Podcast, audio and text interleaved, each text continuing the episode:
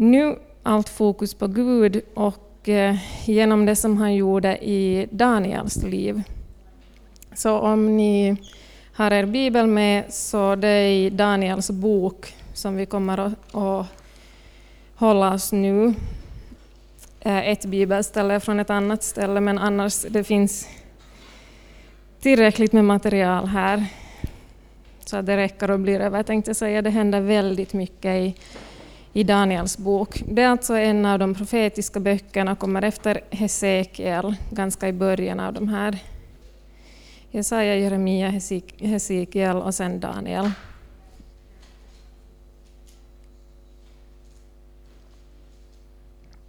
Och det här är en väldigt intressant bok. Eh, jag läste den sådär annars i min bibelplan eh, för några månader sedan och det var sådär huh, då man var slut med den, att de, då jag hade läst den färdigt, för det händer väldigt mycket. Det är sådär, dels händer det mycket och dels är det väldigt mycket eh, profetior och syner i den här. Ehm, och det är en, kan vara en lite svårplacerad bok. Den är här bland profeterna och där hör den säkert hemma. Ehm, men samtidigt så har den både historiska och profetiska drag. Historiska i det här att uh, det berättar mycket om vad som händer. Det här händer, det här händer, det här händer. Och sen är det också intressant för den är skriven på två språk, både på hebreiska och arameiska. Och sen kan man också kalla den för något av eh, uppenbarelseboken i Gamla testamentet. Och det är då de sista sex kapitlen som man kanske främst eh, syftar på. Då. Eh, också Jesus, då han pratar om ändtiden, eller den sista tiden, så hänvisar han i Matteus 24 till just Daniels bok och en av hans syner. Och det var lite lustigt nu då jag eh, gick tillbaka till den här Daniels bok.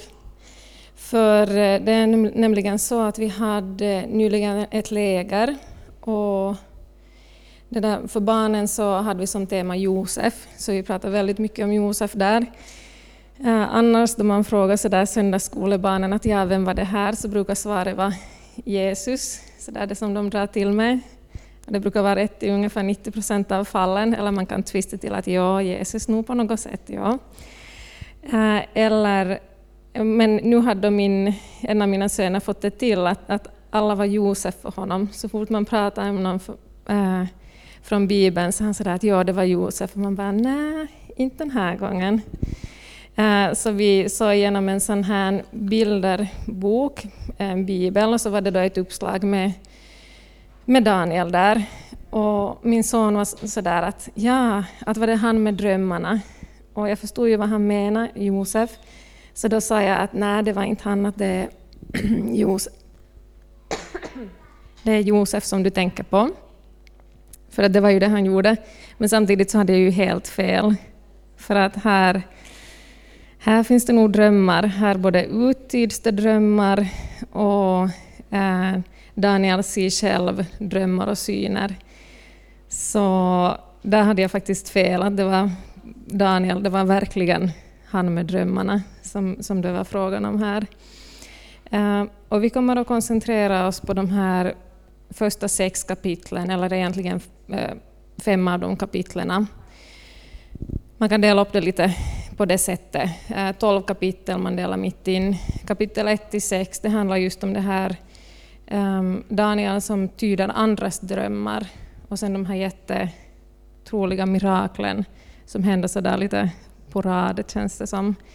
Eh, de första sex kapitlen de är skrivna i tredje person, det handlar om nutiden och det är också under en väldigt lång tid. Det är bland annat hinner det vara tre olika regenter, tre olika kungar under den här tiden.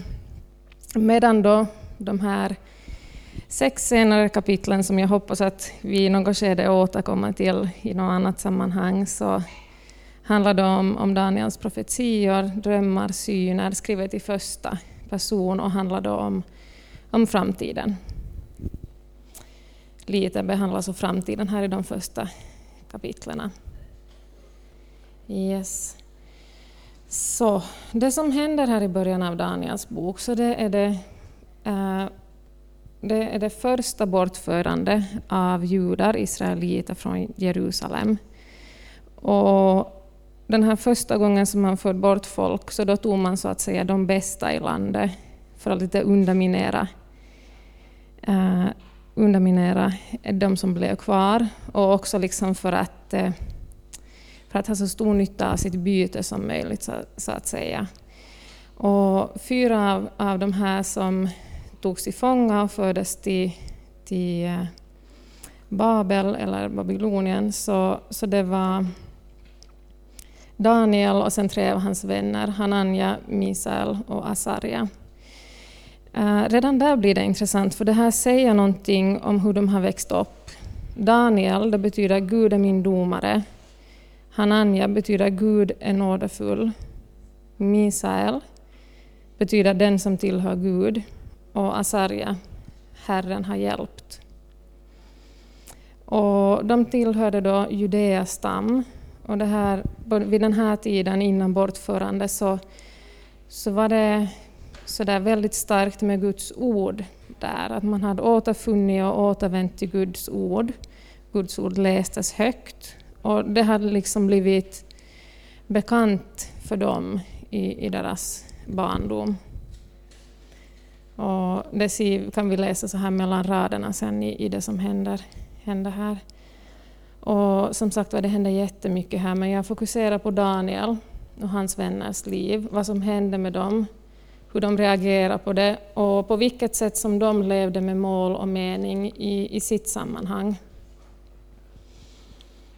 Så, och det händer annat underbart och som jag helt enkelt har lämnat bort. Till exempel kan jag rekommendera att ni läser sen på egen tid kapitel 4, den här kung Nebukadnessars omvändelse. Jättevackert för att han är tvungen, han väldigt sådär bryskt hamnar och, och ödmjuka sig för Gud. Och det som är vackra med det så är att han inser det och att eh, Gud sen upprättar honom igen. Och det är väldigt vackert att läsa. Men det, det lämnar utanför här, men det är underbart för det. Så en rekommendation. Och, och en annan sak som jag inte vill göra, jag vet inte riktigt, jag är väl kanske inte så, så där, jag tycker att det är så viktigt att vara superinspirerande. Jag tycker att berättelsen är inspirerande i sig. Att jag vill inte, det finns två diken. Dels att man idealiserar och så där framställer Daniel som den perfekta personen som aldrig gjorde gjord fel. Och man går härifrån och tänker att eh, oj, Daniel han var nog perfekt, han kan aldrig leva upp till det ungefär. Och man blir så där väldigt fokus på Daniel. Eller så sen andra diket, kanske inte möjligt med Daniel, man får inte så mycket material till det. Men han är möjligt med andra i Bibeln så där att, att man lite då de visar mänskliga sidor, så, så där lite kastar man över sig det. Så där att ja, men att hur kan de, kunna de säga eller göra så här?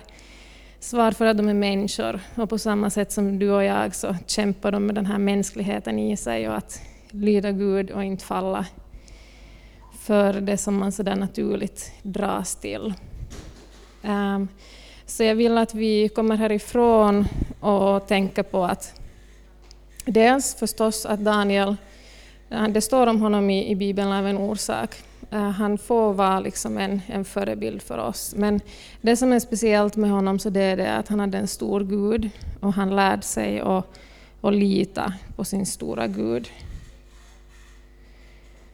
Och det stora är liksom det som Gud gjorde i hans liv. Och det var inte en han levde i fångenskap i troligtvis hela sitt liv, eller åtminstone allra, allra största delen av det. Och det var ingen lätt tid. Dels det här att, att eh, man, för han var den främsta i sitt land. Det var meningen att han skulle bli den styrande i Jerusalem. Men nu tas han istället och, och tränas och ska plötsligt tjäna någon annan som tjänar andra gudar. Och det finns väldigt många ultimatum här. I kapitel 1 så har vi ultimat, ultimatumet ät kungens mat, eller så sätter du marskalken i problem. Eh, kapitel 2 så är det äh, vet vilken dröm det är och uttyd den dröm som kungen har haft eller dö. Kapitel 3, tillbe en staty eller dö. Och sen kapitel 6, tillbe inte er egen Gud, endast kungen i 30 dagar eller dö. Så han mötte en, en hel del i sitt liv och han eh, bemötte det med vishet. Det ska vi nu titta lite närmare på. Mm, så de fördes till Babel och tillsammans med det Eh, byte som var då kärl i, i ädelmetall från Guds tempel. Och lite för att sätta den här tonen till hurdant ställe det var dit han fördes, så står det att, att de här kärlen från Guds tempel så satte man i babyloniernas avgudars skattkammare. Så det var liksom klart redan där att, att det finns som ingen respekt för deras Gud. Eh, de ansåg då att, att sina gudar var högre. Och, och vi kan också, det konstateras här i början av kapitel 1 att, att de här fyra männen de var speciellt vackra, speciellt begåvade och de hamnade därför i en specialskola. Ehm, de hade säkert vissa förutsättningar, därför valdes de ut, men att tre års träning ännu i eh, seden för, för Babylonien och sen efter det så skulle de få börja tjäna i kungens palats om de var tillräckligt bra. Så det var de fyra tillsammans med många andra. Och här började redan första problemen. De fick nya namn. Nya namn då som inte längre eh, deras gud, utan avgudar istället. De fick nya namn. Och sen dessutom så fick de Eh, till mat så fick de inte välja själv, utan de skulle äta speciell mat som var från kungens bord. Och här har vi redan första saken som vi kan lära oss av Daniel, att, här protesterar han, att här satte han ner foten. Och han satte ner, det, ner foten väldigt taktfullt, väldigt respektfullt och vid ett utvalt tillfälle. Det är intressant för han protesterar inte mot det att han får ett nytt namn, men, men sen då det kommer det här till att, eh, till att han ska orena sig med mat. Vi kan läsa det här, det är vers 8 och sen vill jag läsa vers 12 till 13. Eh, där står det så här. Men för Daniel var det angeläget att inte orena sig med kungens mat eller med vinet som han drack, och han bad förste hovmarskalken att han inte skulle tvingas orena sig. Och sen protesterar den där hovmarskalken och säger att Nej, men ni kommer att bli ni kommer inte att klara av det, att det kommer att märkas och då är det jag som får ta skulden för det. Och då, då föreslår, föreslår Daniel det här. Gör ett försök med dina tjänare i tio dagar och låt oss få äta grönsaker och dricka vatten. Jämför oss sedan med de unga män som har ätit av konungens mat och gör med dina tjänare efter vad du då ser. Att det som inte det är inte hungerstrejk han går in i, men att det är ett väldigt vist experiment som han då får med den här hovmarskalken på. Och, och orsaken då till att det här var viktigt för Daniel så det var det att dels så hade troligtvis den här maten offrats först till avgudar och sen getts till dem. På det sättet så var det orent. Eh, och sen så kanske det inte helt enkelt följde de här reglerna som judarna hade kring mat och då var det säkrast att välja eh, grönsaker och vatten. Dels för att de klarade de här restriktionerna och sen också för att eh, för att grönsaker och vatten det var helt enkelt inte det bästa som man offrade till, till avgudarna. Så vi ser här att hur Daniel väljer att inte anpassa sig här, utan ha den här integriteten. Vissa kallar det ha den här standarden för sitt liv, att han vet vad han går med på. Uh, och det var intressant det här vad han gick med på, det här att ja, ja, de får ge mig nya namn, enligt sina avgudar. De får kalla mig vad jag vill. Jag vet vem jag är, jag vet vad mitt namn på riktigt är. Men sen då folk på det sättet försöker ge någonting utifrån, försöker ge dem mat som på det sättet Daniel vet att går emot det som uh, Guds bud säger. Så, så då är det liksom att eh, det här är ett klart nej, men samtidigt ett otroligt vist nej som han presenterar här. Att eh, dels så har han troligtvis en god relation till den här hovmarskalken eftersom han kan prata, tilltala på det här sättet.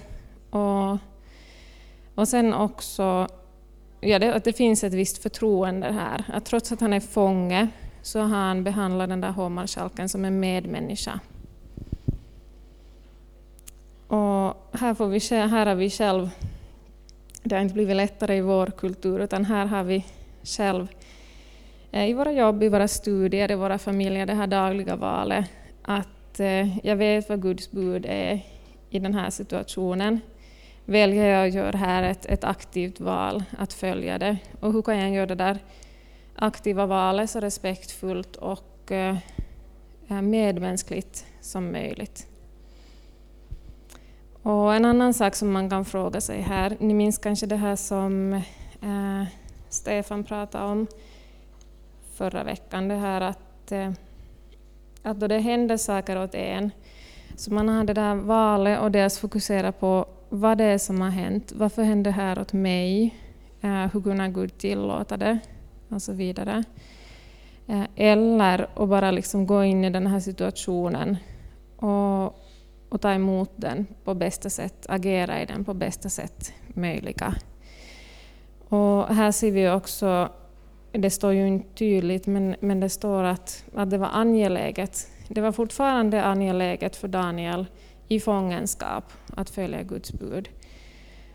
Det fanns inte på det sättet någon bitterhet eller någon ilska eller, eller eh, på det sättet något sånt som hindrade honom och tänkte att ja, ja, men att om nu Gud har förstört för mig och tagit mig hit så, så lägger vi det här på hyllan ett tag. Och, och det fanns inte heller det här att eh, att nu är inte bästa platsen och, och tidpunkten för det här. Eh, jag vill helt enkelt inte tjäna Babel. Jag vill inte... Jag vet att de inte respekterar dig Gud, så därför väljer jag att, att inte tjäna dem. Han gick inte heller in för den här, det här alternativet i, sitt liv. Vi kan läsa lite om de gåvor som han hade, de finns i vers eh, 17-19. Står det som här, så här om Daniel och hans vänner. Och dessa fyra män, unga män gav Gud kunskap och insikt i all slags skrift och vishet, och Daniel förstod alla slags syner och drömmar. När tiden var inne, då kungen bestämt att det skulle föras fram inför honom, fördes det av förste hovmarskalken inför Nebukadnessar. Kungen talade med dem, och det fanns ingen av dem som kunde jämföras med Daniel, Hanania, Misael och Asarja. De fick då tjänstgöra hos kungen. Sen står det, det där längre ner att han konstaterar att de är tio gånger klokare än någon av de här andra som är i min tjänst. Så det var säkert uppenbart, det var uppenbart för andra, säkert redan under studietiden och säkert också Daniel märkte av det här, att, att, men att jag är ju bra på det här, att, att Gud har välsignat mig i det här, jag har gåvor i det här.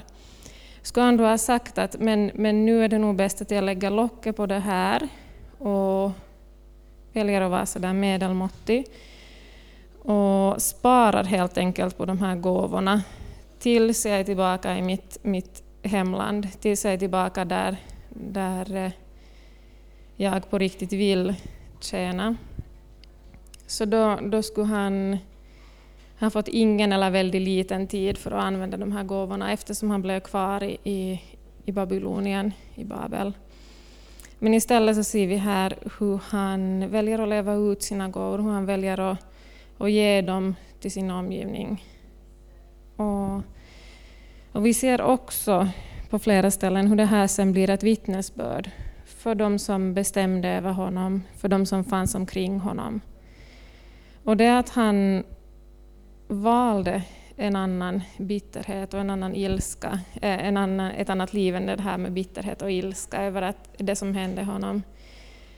Så det, det gjorde då att, att andra kunde se Gud i honom och de sen refererar honom till, som en människa som har den heliga Gudens ande i sig. Så vi ser här att, att stora saker hände åt honom, men det var kanske här i första kapitlet som grunden lades till det. Att eh, det här valet som han gjorde, den här inställningen som han valde. Och, och kanske det här största motståndet. Sen blev det yttre, men att här i början så var det inre. Att, att vad, hur väljer jag att ta emot det här? Sen lite ord om det här med vishet. Eh, det var kanske det här som sen står i Nya Testamentet, att, att eh, sanningen sätter oss fria. Att det var den här friheten som Daniel och hans vänner var. Att, att om man, som de här eh, andra som studerar, eller de här andra som tjänstgjorde, babylonierna, som på det sättet litar i första hand på det här att de kunde spå och de litar på sina avgudar, Uh, kanske det, för dem så var det liksom med fruktan då, att man visste inte riktigt vad som skulle hända och man visste inte... Man hade liksom det här perspektivet att nu kan vad som helst hända och, och vad heter det, mycket förtröstan på kärntydning och egen kunskap. Medan Daniel och hans vänner, så de hade den här förtröstan på Gud då de gick in i problemen. Eh, och visste eh, att, att eh, det finns inga mystiska krafter som är starkare än vår Gud och det finns inte på det sättet något budskap eller någonting som kan rubba oss i och med att vi står på klippan. Att det var kanske det här som gjorde att, att vad heter det, som var en del i att, att de utmärkte sig. Att man hade en annan så att säga, syn på livet. Och det kommer jag tillbaka till sen i slutet, att, att vi ska, som kristna så ska vi vara rädda om den här eh, synen, inställningen som, som Gud uppmanar oss att, ha på livet. Och det som vi kan komma ihåg i det här med att tjäna andra med gåvor, så det, det handlar inte så mycket om vem man gör det åt kanske. Och orsaken till att det är viktigt hur man gör det eller varför man gör det, så det är det att egentligen så gör vi det för Gud. Om vi slår upp Kolosserbrevet 3.23.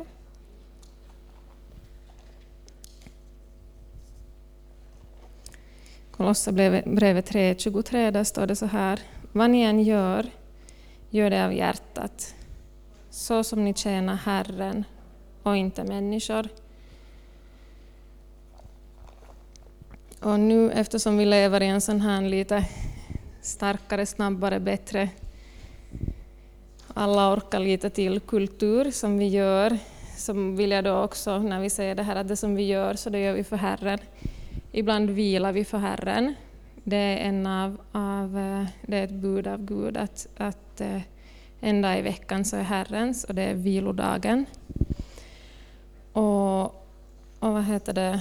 Det handlar kanske inte om det här att alltid göra lite till, utan som jag sa, det handlar om den här attityden. Eh, det här att medan jag gör den här uppgiften, kanske vilken attityd har jag till de som jag gör det med? På vilket sätt eh, kan jag i hur jag gör det här vara ett vittne för andra?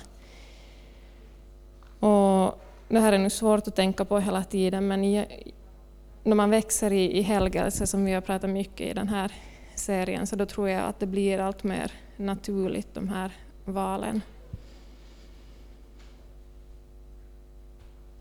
Yes. Och vi ser också det här med Daniel, hur han som aldrig går in i liksom full konfrontation eller krig mot babyloniernas kultur. Annat än då det, det är liksom fråga om avgudadyrkan, att då det kommer in, in i spel. Att han vet den där gränsen. Väljer de sina avgudar, väljer de sitt språk, väljer de sitt namn till mig, så då får de göra det. Men att jag så har bestämt att avgudadyrkan, det går jag inte med på. Och det är sen hans utmaning i, i de här senare, senare kapitlen. Men, men här ser vi det att det handlar inte så mycket om vad han är emot, att han skulle vara mot det här folket där han bor, att han skulle vara mot babylonierna. De vi ser att han tjänar dem. Han är, eh, på det sättet delar av sina gåvor till dem. Men det handlar för Daniel om att vara trogen Gud. Och därför just så fall, faller det direkt bort. Det är som in, inte en fråga för honom att ska jag gå med på det här eller ska jag gå inte. Då faller den här.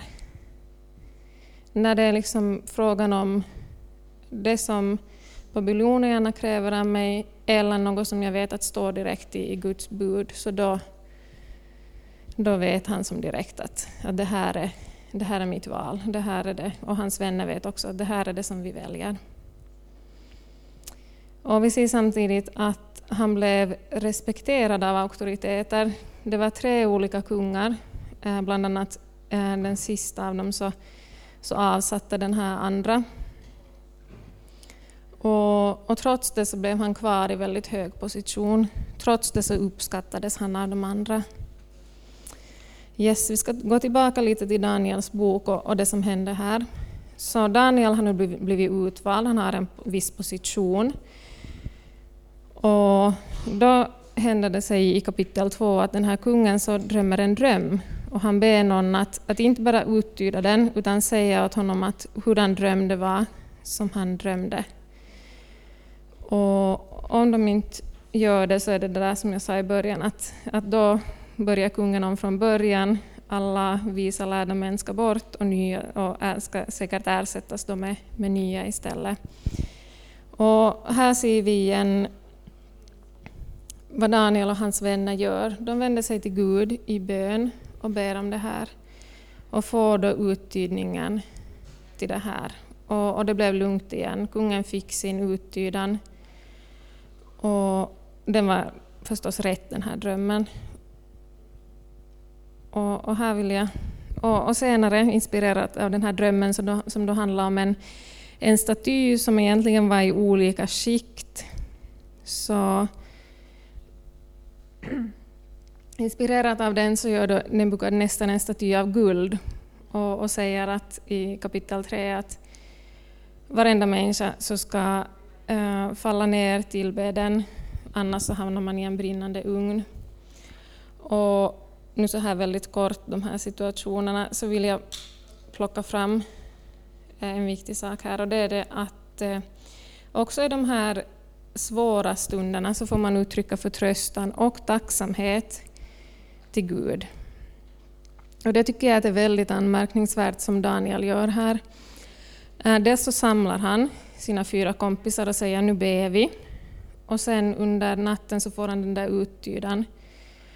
Och när han har fått den där uttydan så då vänder han sig genast till, till Gud i tacksamhet och vi kan läsa här i Daniel 2, eh, 20-23.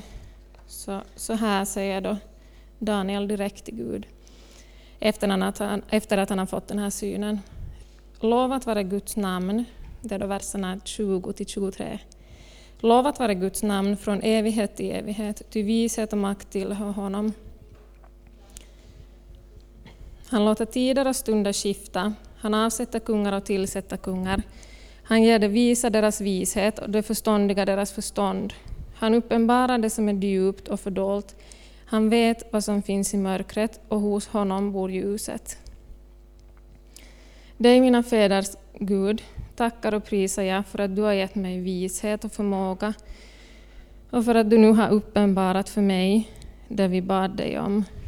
Ty kungen ville veta äh, Ty, det, ty vad kungen ville veta har du uppenbarat för oss. Och jag vill liksom påminna att han har liksom inte testat den här uttydningen hos kungen ännu. Han har fortfarande ett, han och alla andra visa män har fortfarande dödshot mot sig. Och han har på det sättet inga bevis för att den här situationen är löst ännu. Men ändå så är det där hans reaktion och det säger något om hans eh, relation till Gud, hans förtröstan på Gud. Att han har inga så att säga, bevis, han har inga... Han vet inte ännu hur det ska gå, men han är ändå väldigt tacksam. I och med att han känner, känner Gud och han vet att, att nu har Gud talat och, och han har gett oss en lösning ut ur det här. Mm. jag vill bara uppmuntra det här för att det, det, kan ibland kännas likadant för oss att man är sådär, man är fylld av tacksamhet men om man låter sin cyniska sida ta över så, så börjar man att tänka att, ja, men att vad är jag tacksam för egentligen? Eller man är väldigt sådär att förviss om att ja, det kommer en, och kommer en lösning i det här. Men låter man då sin cyniska sida, eller vad man ska kalla det, ta över så, så blir det istället till att ja, ja men att jag vet inte ännu så att jag, jag, jag avvaktar. Sådär och, och ser lite att... Uh, så, så det vill jag som bara uppmuntra, att vi är som så uh, fästa just vid det här att bevis och vet vi på riktigt hur det ska gå och så här. Att det, det känns lite som en del av vår kultur så jag vill bara uppmuntra dig att du känner att du fylls av tacksamhet eller glädje eh, och du inte som ännu har sett det som du har fått så vill jag bara uppmuntra dig att, att låta det komma, att uttrycka den där tacksamheten, glädjen vad det är eh, till Gud. Och, och, i det kan vi också ta, ta Daniel som ett exempel. Här, jag, jag har inte ännu sett, sett hur det går, jag vet inte exakt hur det går, men jag är förviss om att, att, eh, ja, att det kommer att gå på det ena eller det andra sättet. Och vi vet ju hur det gick sen med ugnen. De, eh, Hananja, Misael och Asarja de blev fast för att inte tillbe som sagt den här guldstatyn. De sa att det här är bekant. Eh, det var en staty förut, men, guldstaty förut, men det var en kalv. Men att vi vet att inget bra kommer från det här att man böjer sig till, till andra statyer, att hellre den där brinnande ugnen. Uh, och, och vad heter det? Ja, jag vill också läsa om den här attityden hos Daniels vänner, och nu är vi i kapitel 3, verserna 16 till 18. Då, då kungen frågar då att men att om jag kastar er i ugnen, vem finns det då som kan rädda er? Så då svarade de så här. O Nebukadnessar, vi behöver inte svara dig på detta. Om det blir så är vår Gud, som vi dyrkar, mäktig att befria oss ur den brinnande ugnen och att befria oss ur din hand, o konung. Men om inte, så ska du veta, o konung, att vi ändå inte dyrkar dina gudar och att vi inte vill tillbe den staty av guld som du har låtit ställa upp. Så vi ser här hur, hur det hos dem också finns den här attityden av att det kan gå båda vägarna, det vet vi inte. Eh, det kan gå exakt som vi vill, eh, eller så kan det, eh, som de troligtvis ville, att, att vi blir räddade i ugnen, eller så går det inte så. Och det här är också på något sätt en slags ödmjukhet inför livet och liksom det här att jag menar, jag, igår så delade jag upp godis åt barnen och, och jag liksom var där med köksvågen och mätt så att det skulle bli exakt rättvist bedömt åt dem. Men eh, det är inte alltid rättvist i livet och vi får inte alltid som vi vill. Och då kan vi tänka på de här Daniels vänner och, och tänka att, att Eh, Eh, att ja, i den här situationen, den kan gå precis som jag vill och jag har ett härligt vittnesbörd. Eller så går det precis som jag inte vill. Men att jag väljer ändå att hålla fast vid det som jag vet att, att Gud har sagt åt mig eller det som jag vet att är Guds bud. Eller så här. Mm, att de visste det här att, att jordens skapare är mäktig men samtidigt så visste, var det den här ödmjukheten med att, att eh, Guds vilja, så det har det här sista sista ordet. Och de valde den här osäkerheten i vad det var då att förtrösta på Gud. Och yes. Det är liksom det här att, att man kan som inte bara mäta den som Gud är i ens liv i de välsignelser som man har. Det är fantastiskt att bli välsignad av Gud. Men man kan liksom inte låta det vara enda beviset Eh, och, och det, det ser vi väldigt starkt i deras attityd här. Att de är så att säga öppna för Att trots att det kanske ändå inte blir som vi tror eller som vi vill att det ska bli, så går, en, så går vi ändå inte mot Guds bud att vi skulle böja oss för någon annan än honom. Och vi ser här hur det gick för dem, att de överlevde ugnen. Uh, och repen som, jag ska inte ta många detaljer här, men repen som band dem så brändes upp, men inte ett, ett hår på deras huvud som var skadade. Och, och den här kungen var ju arg, så han hade hettat upp den här ugnen sju gånger varmare. Så, sen när den där kungen kikade in dit så såg han en ängel, eller då en, en, eh, en version av Jesus i den här ugnen tillsammans med dem. Och, och då, då han kallade ut de här Daniels vännerna därifrån så sa han att den högstes tjänare äh, kom ut. Och, och efter det så satt den här kungen då bud på att ingen fick någonsin tala illa om, om den här guden. Det är liksom någonting som eh, en attityd som Gud kan vinna då han eh, visar sin makt. Det är inte liksom någon attityd som man får ur, ur någon annan av att vinna ett argument så att säga. Så här kan vi också ta med oss lite. Debatter är jättebra, men debatter gjorda i kärlek så är, är de bästa, så att säga. Men, och, yes, så här har vi ett väldigt starkt ett mirakel helt enkelt, som, som Gud gjorde här. Yes, och det här kapitel 4 nämnde jag redan, läste jättegärna jag kommer inte att ta upp det här. Orsaken till att det är skrivet i jag-form eh, så är troligtvis för att det var liksom ett, ett eh, det hade blivit ett allmänt... Eh, det hade blivit liksom ett, ett statement, alltså så där att det hade som skrivits ner och spikats upp överallt så att folk fick läsa det. Och det finns också med här i kapitel 4, därför plötsligt i, i jag-form här från den här kungen hans vittnesbörd helt enkelt. Hur han trodde att han var den största och mäktigaste men sen fick böja sig för den som var större och mäktigare. Och sen kapitel 5 har vi en annan, kallades för, kallas för himmelsk graffiti. Här har vi då en, en ny kung som har en stor fest. Ja, Belsasar heter den här kungen. Och, och han har då en stor fest. Och visar då arrogans på två sätt. Dels så är han omringad, men han litar på att murarna håller. Eh, de som, de som försöker ta över staden kommer inte att komma in. Och sen en till arrogans, att, att han väljer då att ta in de här kärlen som han vet att finns från Jerusalems tempel, för att då vanhelgas, det vill säga användas på festen. Och det som händer sen så är att, att en hand skriver på väggen, och det kallas efter någon som ska uttyda det här och det blir då Daniel. Uttyda det här korrekt och det blir sen också som han säger, det vill säga det kommer en ny kung samma kväll.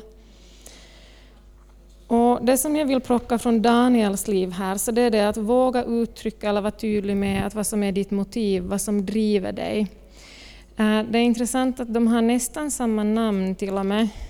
Eh, kungen heter Belsasar och Daniel heter Beltesassar. Och, och, så här, och Daniel är då fortfarande han är i väldigt höga positioner. Och det känns lite som att den här Beltesassar tänker att ja, jag känner inte den här Daniel, men att nu ska jag prata på ett språk som vi båda förstår. Så där att, att nu ska jag försöka motivera honom på, liksom våra, eh, på det sätt som jag är van vid. Så Daniel 5, 15-17 så, så säger då kungen så här åt, åt, eh, åt Daniel.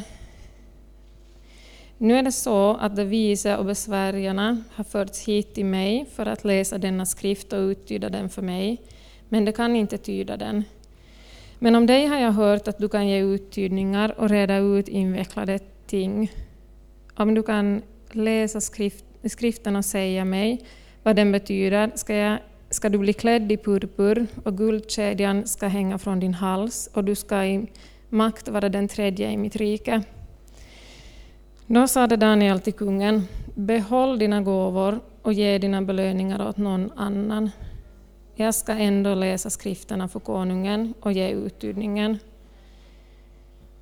Så här ser vi lite av den här integriteten i Daniel. Eh, troligtvis delvis för att eh, det var en väldigt hård dom som han skulle ge åt den här kungen sen. Och han kanske därför in, inte ville eh, sådär att eller, sådär, inte, inte tyckte att det passade sig då att, att han skulle belönas för den efteråt. Och just för att han kanske skulle vara så rak som han behövde vara här och som han var i de här följande verserna. Så, så här ser vi igen exempel på, på Daniels integritet. Att han vet varför han gör det, han vet varför han kan göra det. Jag gör det här eftersom Gud har gett mig gåvan att, att uttyda det här. Och det är inte det här att jag ska bli belönad eller bli någon tredje man i riket som, som driver mig. Att det får du ge åt någon annan. Sen fick han det i alla fall. Men som sagt var, det blev ny kung, men den här nya kungen så, så fortsatte och, och så där Daniel fortsatte och, och, och så där ha favör i hans ögon. Och sen det här sista kapitlet vi ska titta på, Daniel i lejongropen. En ny helt fantastiskt mirakel som hände.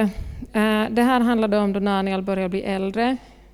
Och de där andra runt omkring honom försöka bli det som han var, säkert blev, blev lite trötta på det här motståndet och tänkte att Daniels tid är förbi, nu vill vi gärna ha någon annan. Så de, de började helt enkelt planera för att, att eh, få bort honom på något sätt.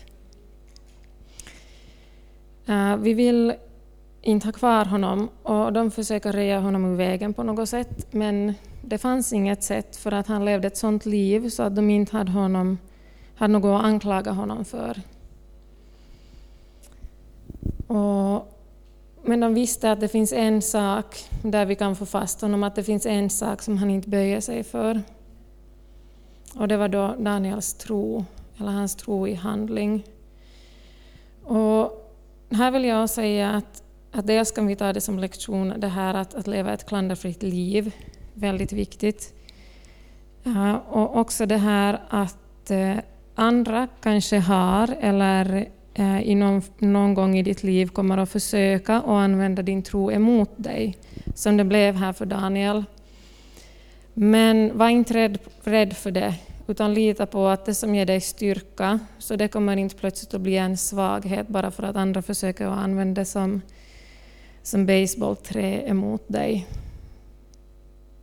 Att det som är din styrka, det kan inte användas emot dig och håll fast vid dina goda vanor.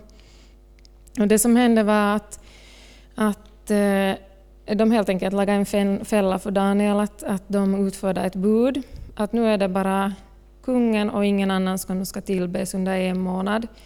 Pausa från alla andra gudar, helt förbjudet med annan tillbedjan. Eh, vi kan läsa om det här Daniel 6, verserna 10-11.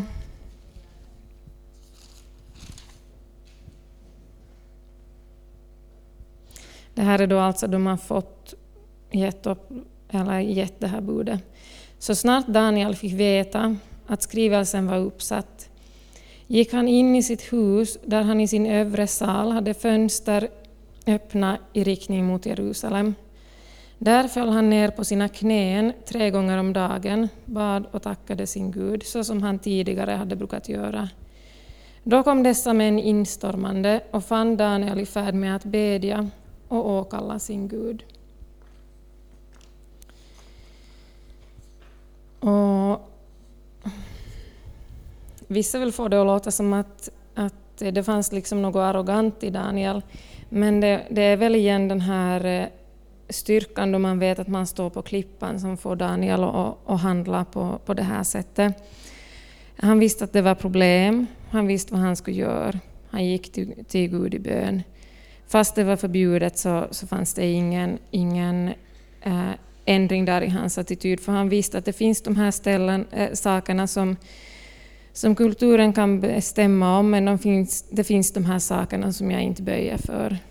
Och om vi ser här, det står hur, hur Daniel som vanligt, tre gånger om dagen, så gick han till Gud i bön och blev då fast. Men vi ser här att, att än en gång så fick eh, Gud äran.